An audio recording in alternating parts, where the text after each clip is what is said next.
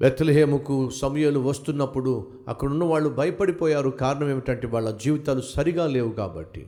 ఎప్పుడైతే ఒక వ్యక్తి జీవితం సరిగా ఉండదో అతనిలో సాధారణంగా భయం ఉంటుంది. కాబట్టి బైబిల్ సెలవిస్తుంది సామెతలు ఇరవై ఎనిమిది ఒకటి దుష్టుడు ఎవరూ తరమకుండానే పారిపోతాడు కానీ నీతిమంతుడు సింహం వలె ధైర్యంగా ఉంటాడు.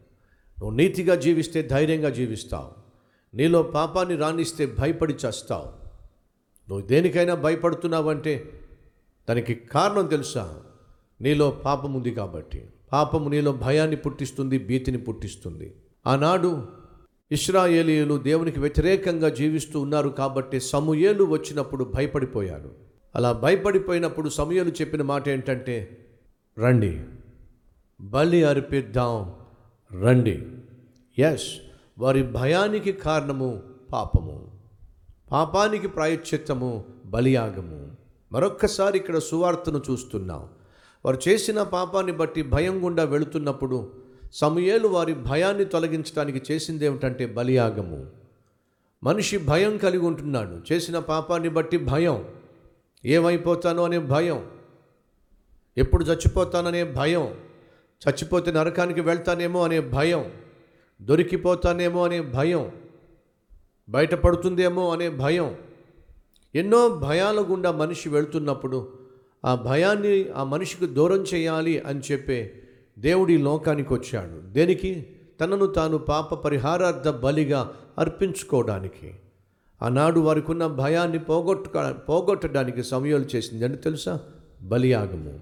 అదే సమయంలో తన జీవితంలో భయం ఏర్పడినప్పుడు సౌళ్ళను చంపేస్తాడో అని తాను దేవునితో చెప్పినప్పుడు అయితే ఒక పని చేయి ఒక పెయ్యని తీసుకో. వెళ్ళి బలి అర్పించు.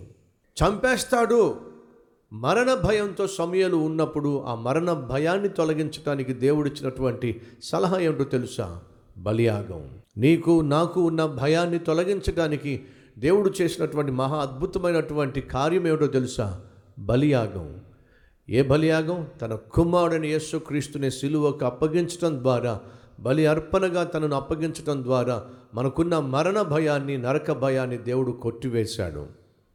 ఈరోజు ఈ మాటలు వింటున్న సహోదరి సహోదరుడా నీ కొరకు నా కొరకు సిలువలో మరణించిన ఆ క్రీస్తును అంగీకరించినట్లయితే నువ్వు భయపడనవసరం లేదు నరకానికి వెళ్ళనవసరం లేదు. కారణము యేసుక్రీస్తును విశ్వసించిన ఏ ఒక్కరిని కూడా దేవుడు నరకానికి పంపించనని వాగ్దానం చేశాడు.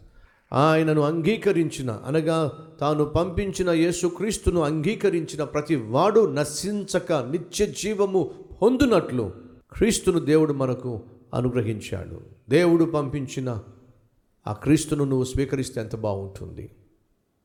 దేవుడే క్రీస్తుగా దిగి వచ్చి తను తను నీ కోసం బలి అర్పణ చేసుకున్నాడు. నీకోసమే శిలువలో మరణించాడు. ఆ యేసును అంగీకరిస్తే నువ్వు క్షేమంగా జీవిస్తావు. ఆ క్రీస్తును విశ్వసిస్తే నువ్వు ప్రశాంతంగా జీవిస్తావు.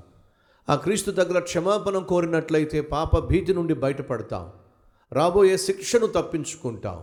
నీ జీవితంలో క్రీస్తును కలుసుకోకపోయినా క్రీస్తు ఎదుట పశ్చాత్తాప పడకపోయినా నీ జీవితాన్ని క్రీస్తుకు అంకితం చేయకపోయినా బ్రతికి ఉన్నంతకాలం భయపడుతూనే ఉంటావు. బిక్కు బిక్కుమంటూనే ఉంటావు. అశాంతితో అసమాధానంతో నలిగిపోతూ ఉంటావు. ప్రతిరోజు చచ్చిపోతూ ఉంటావు. చచ్చి బ్రతుకుతూ ఉంటావు బ్రతికి చస్తూ ఉంటావు. ఇలా ఎంతకాలం జీవిస్తావు? ఈ జీవితానికి ఒక ఫుల్ స్టాప్ పెట్టచ్చు. ఎలా?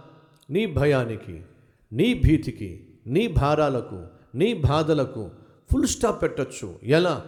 ప్రభు అయిన యేసుక్రీస్తును నీ జీవితంలోనికి ఆహ్వానించడం ద్వారా నీ జీవితాన్ని ప్రభువుకు అంకితం చేయడం ద్వారా. ఎందుకని?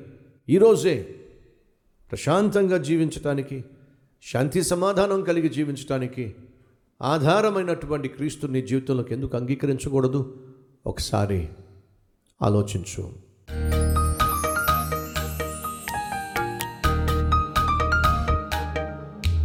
పరిశుద్ధుడమైన తండ్రే నేను చేస్తున్న ప్రార్థన ఆలకించు.